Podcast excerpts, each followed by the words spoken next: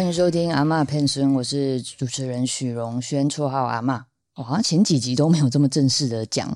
这种台呼哦，哦，都是直接就自顾自的开始聊起来，所以今天就讲一下。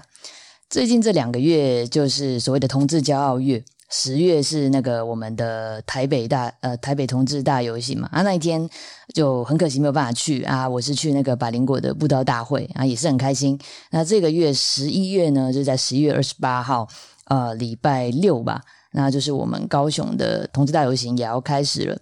有追踪 IG 的朋友们，看到最近我在 IG 有 po 一个今年赞助啊、高雄同友他们有一些募资的纪念品小物的一个活动。那我是买一个大礼包啊，那大礼包里面其中一个我超喜欢今年的呃小物的其中之一就是彩虹识别证带。以往就是通常像这种啊、纪念品啊，都会尝试把彩虹的元素加进。它主要当然就是不论是徽章啊，还是说这种识别证带，都是 for 哦，我们就是推广嘛，就是你今天别在包包上啊，或者是工作的时候带着，那就方便辨识出来啊，或者是说你今天啊，假如是服务业啊，比较常会接触到人群的话，就就是更快速的能够去辨识这样的一个友善的记号。啊。今年的设计我就是超喜欢，因为它在那个袋子的要接识别证的那边直接哈，就是它不是融合进其他的那个颜色元素，它是直接一整段都是彩虹。那我觉得在那个辨识上会变得更加方便，然后也是整体设计也都是超级好看的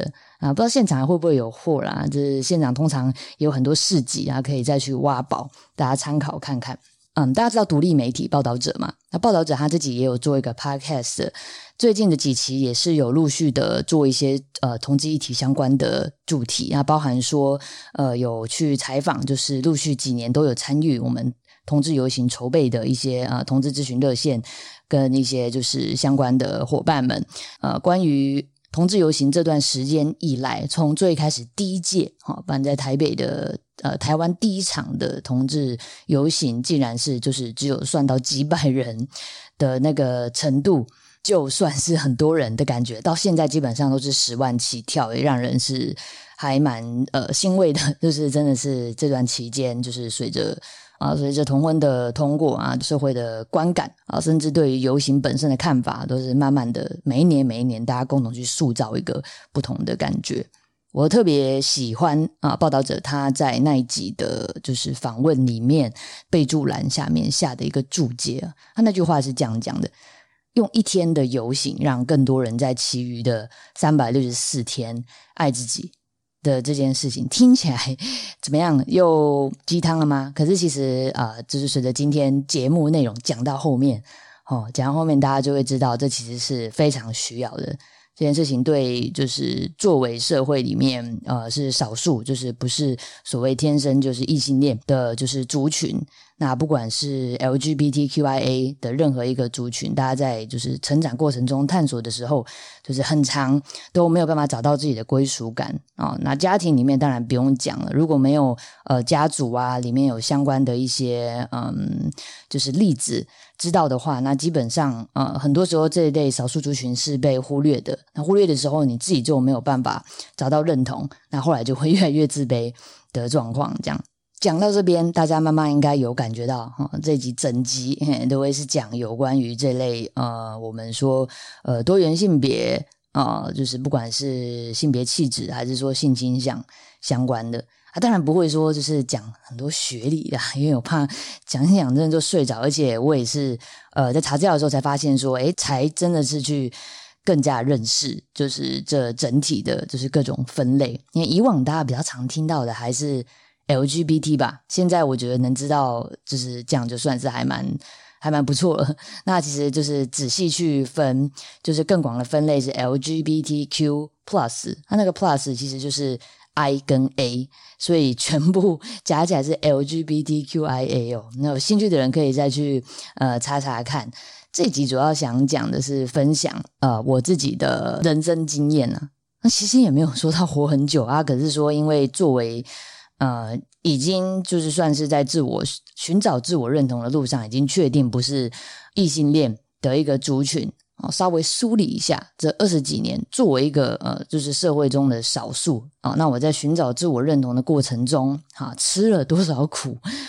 如果大家有一些亲戚朋友啊，或者是像之前我们说二零一八的一个公投嘛，那个时候就是整个是不论不论是世代还是说不同人之间观念的差异，那个时候都曾经起过一个很大很大的冲突。可能今天反对的人会说：“诶，今天为什么要有要立这样的法案呢？就是他们觉得这世界上应该就是这些族群。”他们基本上不论是呃个人的操守啊的问题啊，跟他们会提出一些跟我们呃。呃，可能中生代以下啊，我们可能所说到的教育，还是我们自己去查询到的一些呃，就是正规的资料啊，差距很多的，像这类就是多元性别族群的样貌哦，好像在就是对立面的眼中，这群人的生活是非常没有节操哦，是非常非常淫荡啊！今天竟然又要再通过这样子的法律，真是太夸张了。的这种的看法啦，那我想二零一八年到现在也是说长不长，说短不短。大家其实慢慢都有发现，其实不同世代之间观念的差异，就是在呃我们接触的教育，我们受到的教育其实是截然不同的。而他们那个时候呢，啊，不管是就连我们所谓的性教育本身。呃，其实，在他们那个时候的资源，那根本就几乎是等同于没有的一个概念啊。那如果就举例来讲的话，比如说啊，我们一样都是玩那个神奇宝贝，那一样是在那个世界里面啊。可是他们的，哎，他们要么就是地图没有开出来，嘿，他们没，他们还没有去过那个城镇，还没有遇过这样的人。好啊，或许像是职业，大家都知道，他就看多了嘛。哦，就是世界上有很多不同的职业。可是你要说今天世界上。在什么样的情境下啊？你能够理解有不同性倾向啊、不同性别气质的人？如果今天没有一个人告诉你哦，你没有真的接触到的话，你可能就真的不知道。那第二种情况也是有可能哦，就是说它其实是存在的。比如说亲戚里面，也可能就真的今天是，也可能就只是还没有出柜啊，差在还没有出柜而已。那不管他是属于 LGBTQIA 的哪一个族群，那没有出柜你就不知道嘛。就很像神奇宝贝，诶他还躲在草丛中，他就是不想让你看见嘛的这种状况。平常我们在自我介绍的时候，也不会说啊，呃，你好，我叫做那个谁谁谁，哈，然后通常。就是自介会说哪里人嘛，比如说我我台南人，嘿啊，我是嘿异性恋，你会这样子讲吗？不会嘛，呃，一般不会这样子做自我介绍的，所以大家预设一定就会觉得说，哦，他那就跟我一样，哦，那假设你原本就是异性恋的话，你当然就会觉得预设世界上你如果没有。没有人就是这就是跟你出轨，即便他是你很亲近的人，那你永远都会不知道这样子。所以这集的呃目标哦，都是要来扩充大家的神奇宝贝图鉴，让大家看一下。就是假设你真的是属于这个社会上的少数，那你的生长历程、成长的历程，呃，是会跟别人有很大的不同的。好，那我们开始喽。呃，要讲，我觉得可以分成三个时期来说。啊，第一个时期当然就是探索期嘛。那像我这类的，就是外表来看，就是呃，并没有办法完全就是哦 fit 那种我们说的，就是生理呃女性，然后有异性恋的那个打扮啊。当然，我现在头发是卷发，在早期我其实有那种剪的很短的时期，短到什么程度？我妈直接就是帮我下一个评语，就说：“哎。”你这样子好像金正恩哦，哦，那那个程度的短哦，就真的是又是那种，就是有涂一堆发胶的那种时候也是有的。小时候真的就是从来都没有一段长头发的时期了，最长的时候真的就是小时候烫的那种小甜甜爆炸头哦，还有更长啊，就是可能国中、高中那阵子流行剃头嘛，那这边的剃该怎么？呃，具具体来讲的话，这个 T 头里面的 T 呢，就是女同性恋者里面，它全名是叫做 Tomboy 的意思，就是说，哎，它是属于气质比较阳刚啊，可能外显的一个，就是你外面看到的装扮是属于比较男性化的那一边，哈的这种就是说法。具象化就是 T 头到底是什么头？我不知道大家就是网络查查不查得到，可是反正大家都想象啊，以前就是啊，之前有个歌手就叫叫叫做 Tank 的。歌手啦，那这差不多就是他早期的那种 发型的感觉。然后我们也有另外一种说法叫凤梨头，在头发顶端那边就一定要刺刺的哦，然后下面就会留须须留到脖子那边哦，想当年我就是头发最长，应该就是那个时候了吧？那之后从来都没有长过。哎，啊，其实小时候开始也都还蛮不喜欢穿裙子，其实就是除了校服之外，我还真的私服里面一件裙子都没有。裙子穿裙子，其实我觉得也是蛮凉的啊。可是那个时候就不太喜欢，就是类似的这种形象吧。那因为我那个时候是读那个台南女中。啊，读男女嘛，那在早期我们还有那种，就是一定要穿裙子才能进出校门。那好像不管就是什么时候，不同学校好像都曾经会有过这段时期，就是校风比较严厉的时候。那那个时候就很流行，我就是属于那种，嘿，只要一出校门，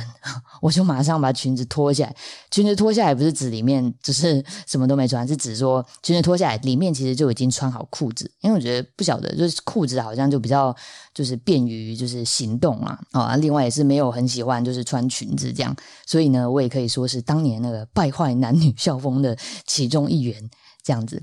那这是从小之后哎，慢慢就是从外在就看得到的一个就是表现。那也因为如此啊，其实很早嘿，我妈就发现就是怎么有这种异状哦，怎么每次剪头发哎，这都误会成是男生了吗？结果殊不知都是我自己要求跟理发师说，哎，可以帮我就是。再再修短一点，这样哦，就也没有那么喜欢长头发这样子哦。所以在这段探索时期的时候啊，因为短发啊，开始慢慢因为一些呃外在表现并没有符合我们社会主流价值观对于呃一位生理女性的呃该说期待嘛。那几年哈，就是在上厕所的时候，真的是遇到不少趣事啊。嗯，其实也没有到说不敢上女厕。好啦，有一点，在某个时期哦，不晓得为什么，可能哦，我觉得台湾可以分成说，就是真的很早期、很早期，你可以发现，在厕所里面那些呃异样或者是不友善的目光，那或者会有那种可能阿姨呀，还是说大妈，可能诶就是一些是诶我想一定是出于友善的提醒，他们觉得哇，这个男生哎怎么会走错了呢？我赶快提醒他。啊一些是属于哦指责，我觉得诶你怎么能？你怎么能进我们女厕呢？的这种方式，因为那个时候一度其实还真是进去女厕会有点怕怕的。我都觉得我是不是好啦？我是不是真的走进男厕也不会有人怀疑？那又或者是说，哎，今天就是大家出去玩呐，就是那种游览车包车去那种风景圣地玩，那种排的一条排大排长龙，一定都是女厕。曾经在那样的一个瞬间，我心里有想说。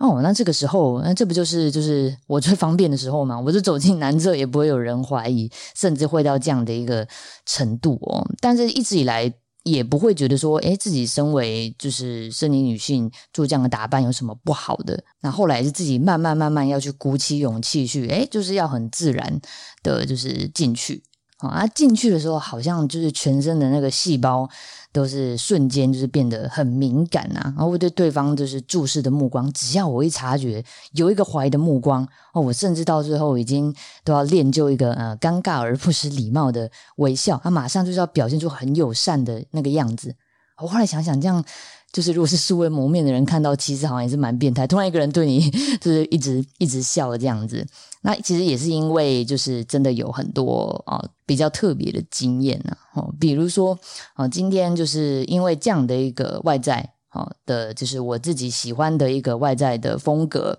那大家如果都是用那种比较传统的价值观看你啊，就是一定就是一堆人都会搞错啊，一堆人都会搞错啊，这种会造成的情形。另外一个就是会害别人走错厕所。害别人走错厕所的意思是说，好，今天假设有一个人就走在我的后面，我们两个人都要去厕所啊，分成两种情形喽。第一种是生理女性，她也走在我后面啊，她也要去厕所，然后接下来她就看我进厕所，然后这个时候呢，我都会有点不时的不小心余光往后飘，就发现，诶，她突然一个。就是一个 move，她就是停下来，她看到她要跟我走进同一个地方，她就会以为她是不是走到男厕，她停下来，然后马上就会一个 move，就是上半身往后，哈，然后头斜四十五度角看，嘿，我是不是走错了？或者她就是直接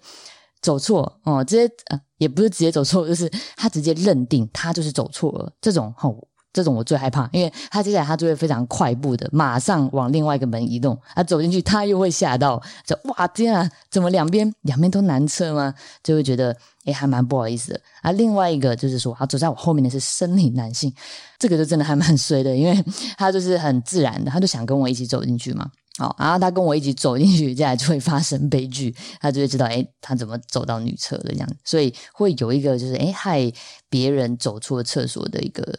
状况哦。那我其实也纠结了很久，就是说，哎，我是不是造成这个社会的不便？我是不是哎造成大家不方便？是不是是我的问题？哦，是在比较后面才发现说，哎，就是学习到了所谓啊，每个人都有不同的性别气质，那更不用谈性倾向，也是就是百百种。那这个状况其实并不用特别为自己感到抱歉。那如果今天这个呃状况就是在一个社会里面持续的发生，那代表只是代表说这个社会的大部分人的观念是还没有办法去呃理解说今天也有这样的一个族群。所存在的啦，好啊，作为我们这样的一个田野调查员呢，嘿，就是其实这几年会慢慢陆续发现，这种状况是真的也是越来越少了。呃，所谓的说在厕所里面受到的目光啊，还是不友善的一些呃对待啊，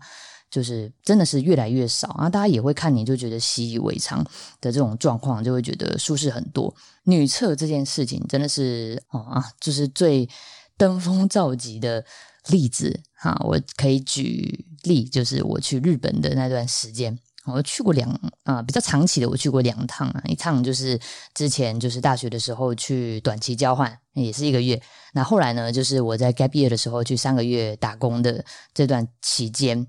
我去之前，我其实就知道，因为原本就也蛮喜欢日本的，就是呃某部分的文化嘛。那可是，在去之前就知道，哎，他们的性别观念，那可能是在更加的保守一点，然后就是在更传统一点点这样子啊。所以那个时候我在去之前，其实就做好万全的准备啊。什么叫万全的准备呢？就是我一定要先学会一句日文怎么说。哦，不是我想上厕所，大家都知道学一个语言，你一定要赶快要学会厕所在哪里。嘿，我想上厕所啊，可是我要学的是，我不仅要会这句，我还要会我是女生的这句日文。就是为了避免在他们的女厕里面，哦，就是被当做色狼，就是去对待的这个方式，还是要保护自己哦。一般人是不需要去学这种，你还要去啊，特别讲出哦，就是你的生理的性别的状况嘛。这边顺便教大家，我是女生的日文呢，就是私は女性です。 啊，他希望就 say this 啊，意思就是我是女性嘛，对啊，就是呃，在日本的话，通常是这样子啦，大家会先误会嘛，比如会先吓一跳啊。当你讲完嗯，我他希望就 say this 的时候呢，对方就会马上转为就是很抱歉，然后在日本通通常就是会呃，会觉得自己这样的行为很失礼。但是我自己呢，其实心里也是默默会觉得，哎，大家应该也觉得这个族群会不会，哎，怎么这么麻烦呢？哦，那既然你是女生，你为什么就不要像一个女生的样子？那我在想，某部分可能还是多少会不会有这样的一个想法存在？这其实也是在探索期的时候。嗯，少数族群心你会不断的去扪心自问吧，因为你虽然是先呃尝试照着自己想要呃就是活的样子去过生活，可是外界的一些压力啊或者的造成的一些冲突，会不停的让你自己扪心自问说，诶，那我自己究竟算什么？哦，我如果不是呃就是被归类在这个社会我们常见的所谓的特殊括号正常哈，我们异性恋的族群，那我是什么？就在这样的一个就是还蛮漫无目的的方向上，就是去过这一段的一个时期哦。第二阶段啊，就是所谓的叛逆冲突期。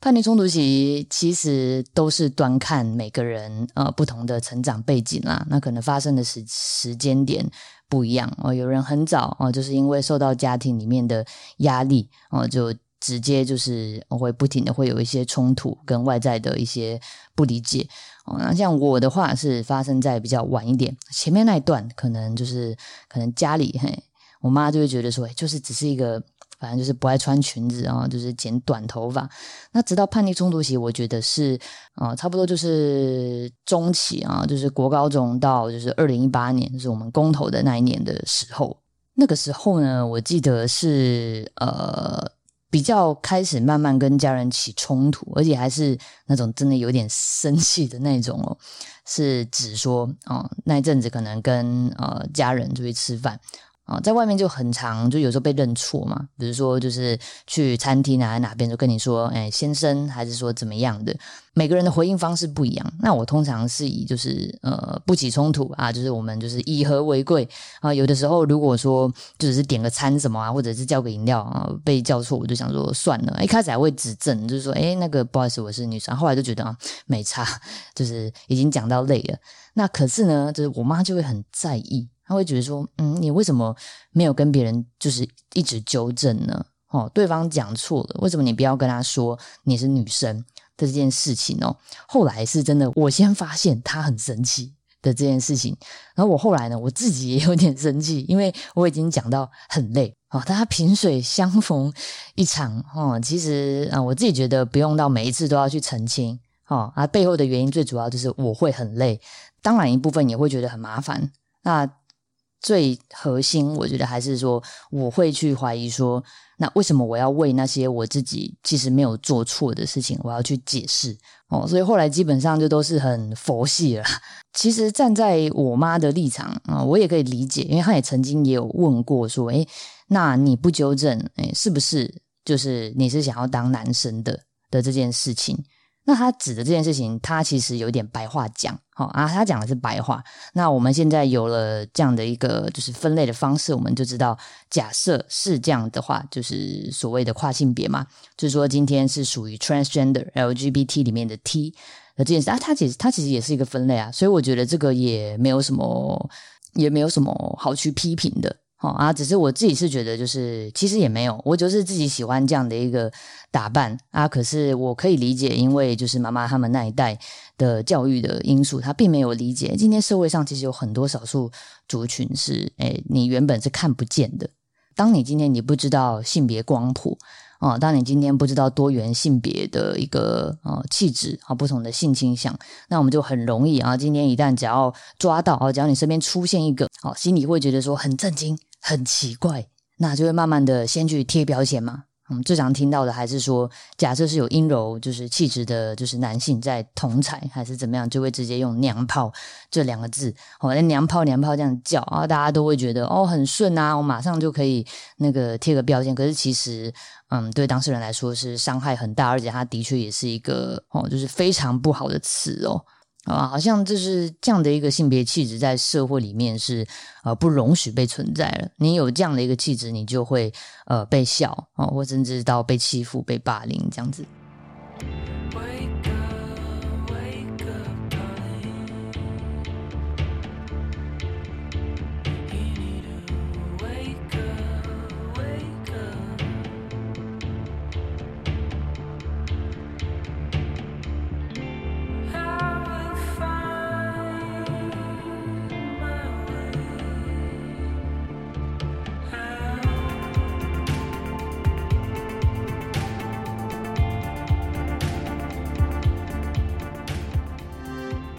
啊！我在什么时候啊发现，就是教育这件事情在那个我妈身上是多么就是重要的时候，是就是在公投的那个时候。那那个时候，其实前几年的同志游行啊，我有曾经也拉我妈去参加哦。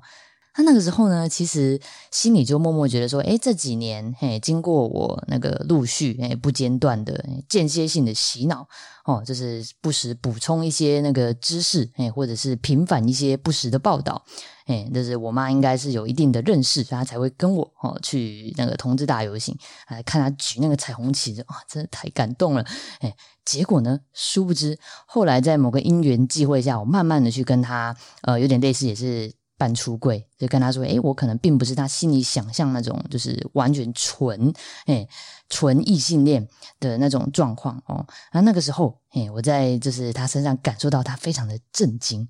他非常他就吓一跳，说：“诶，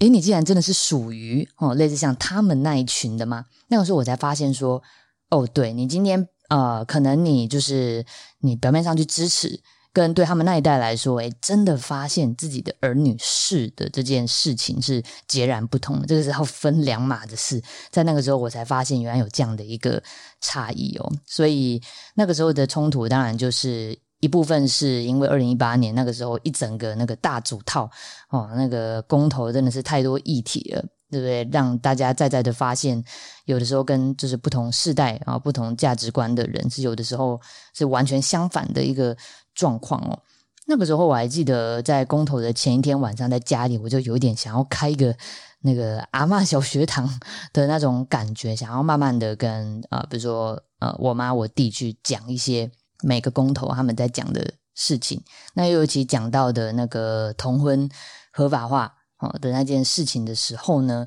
我就是去把一些那个时候教育部啊，还是一些就是同志友善团体做的一些懒人包打开来，慢慢的就是尝试去说。原本我想说应该呃成效不彰吧，我就是只是快速带过。可是我后来就就是也是很惊讶的发现，因为我妈竟然在做笔记，她就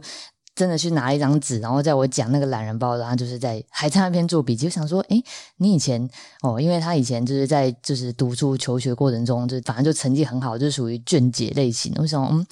怎么好像我也真的是反过来，好像变成老师去补足他可能那一代的教育比较欠缺的一些多元性别意识的部分跟性别平等。在那个时候，我才是有点了解到哦教育的一个重要性。对不同世代的人，假设你从来没有接触过这样的一个知识，那你的不了解就会造成进一步的恐惧，那就会再进一步的去妖魔化、去放大那些就是不实的谣言的部分。哦，经历过那起事件，哦，我妈就是能够理解，慢慢的尝试去理解这个族群。那她本身其实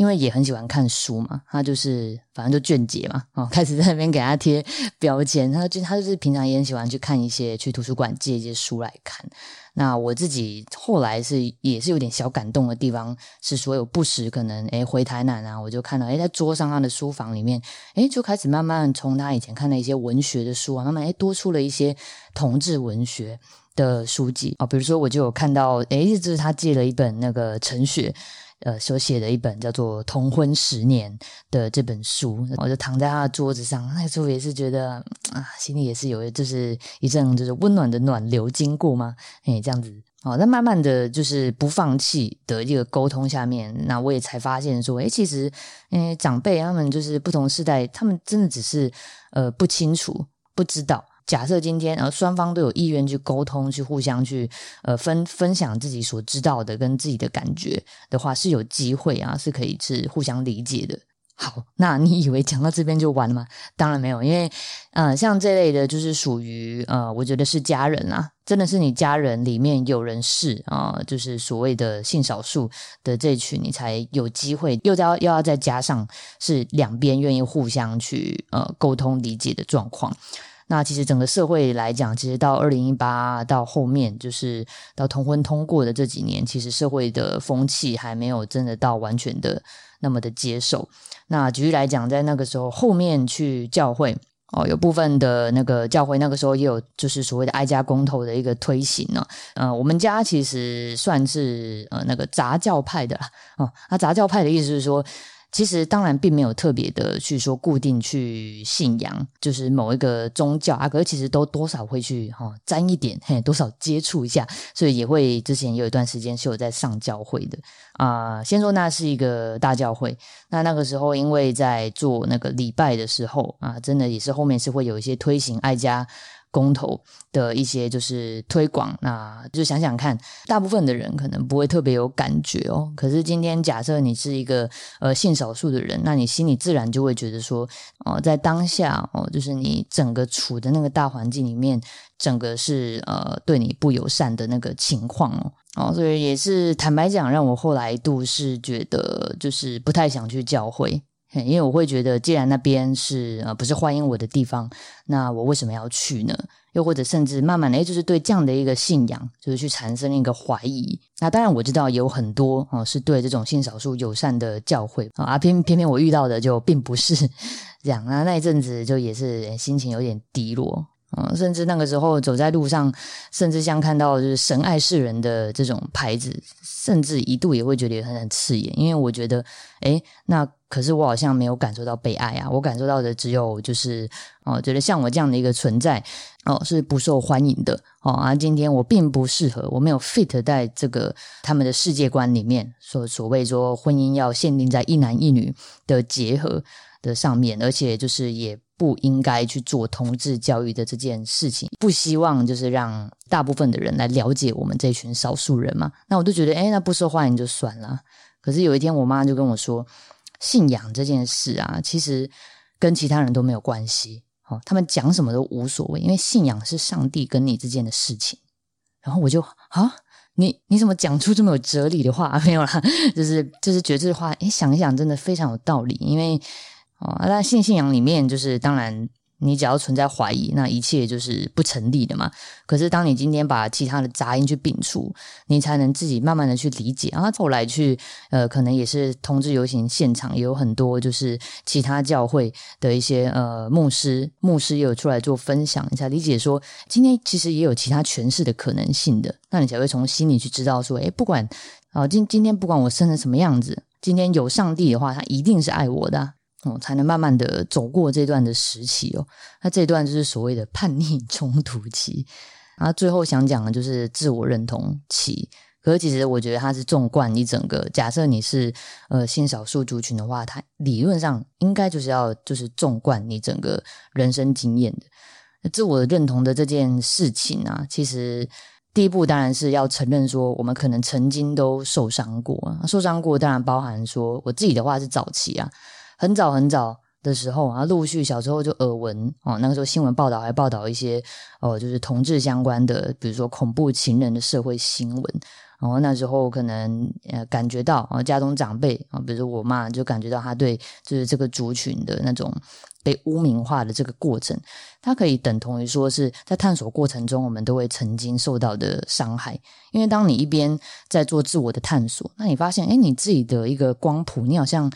你开始不是跟大部分的异性恋相同的时候，那你心里慢慢的就会会有一种恐惧存在，因为你当你发现你爱的人哦，就是表现出来的那个对这个族群不友善的态度，那你心里一定都会就是间接的想到，诶那我如果真的是的话，那他会不会就不爱我了？这些伤痕啊，其实都是存在的。那我得说，就算后来经过了修复，可是那些曾经的伤痕啊，大家还是会有感觉，会有印象。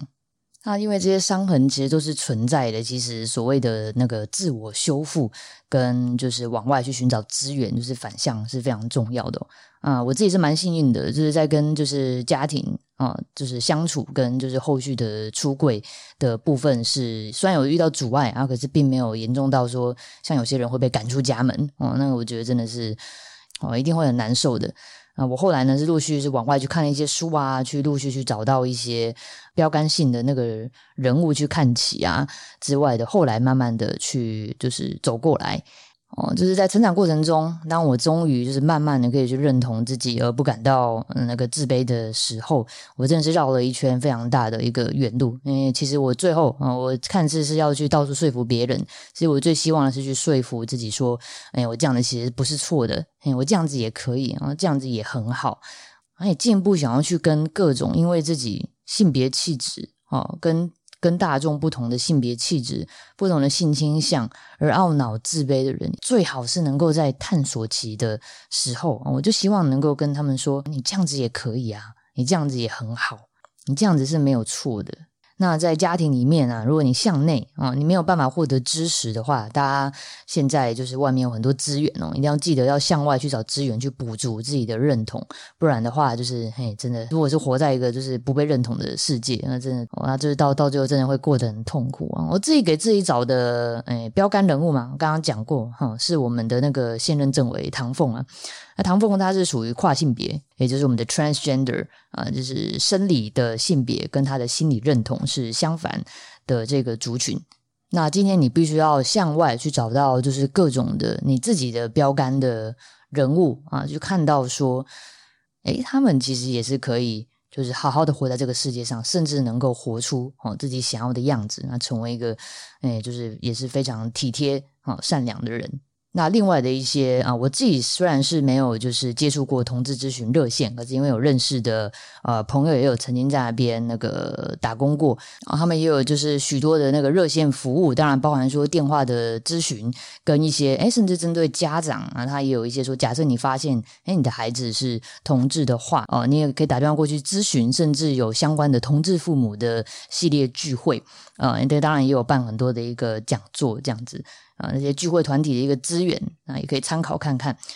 呃，另外呢，就像是呃，从一些媒体啊，不管是书籍啊，去了解啊，像是 我妈就开始读同志文学，这真的是诶，那个一个很好的一个做法啦。就是再一次的推荐那个报道者的 Podcast，他们所做的就是陆续的一些主题，其实都是算是对这个社会去做再次的那个教育，对于这些族族群的相关的知识，我觉得也是非常好的。那在节目的尾声，哎，就要来 quote 一下，今年是那个第十八届的台湾同志游行啊，主题是成人之美。安普讲的也是关于自我认同的一席话，他讲的这句话，我觉得是还蛮全面的啦。好，这是非常快速的总结，就是假设今天你是呃属于呃性少数的这个族群，那你的整个成长的过程，你的自我认同是各种就是里里外外矛盾，啊，都非常精准的，就是用文字表现出来。他最后一段，我特别想引用，就是说，嗯，自我认同它是流动的，亲爱的，我们是流动的，请让我们以此提醒自己与彼此，让我们一直去看成长遇到的阻碍。你是流动的，别停下来。真的是太会太会讲了。那为什么说是流动的呢？其实自我认同这件事情，我后来慢慢的也发现，它本来就真的是一个光谱。啊，我的意思是说，今天一个人有可能就是在人生的不同阶段，他对自己的认同，他找到方向，或者他今天，他就真的是遇到一个人喜欢上了，他再把自己去反过来做归类。哦，那我喜欢的人他是，哎，就是生理男性啊，生理女性啊，还是说就是他的性倾向啊？所以我是属于哦，反反推回来，所以我是属于哪一个族群这样子？可是你没有遇到之前，你真的都不知道啊。那就是再回到我最开始说的，我们本来在自我介绍的时候就不会说哦你好啊，我是阿妈，台南人，还有双性恋啊，不会这样子介绍嘿。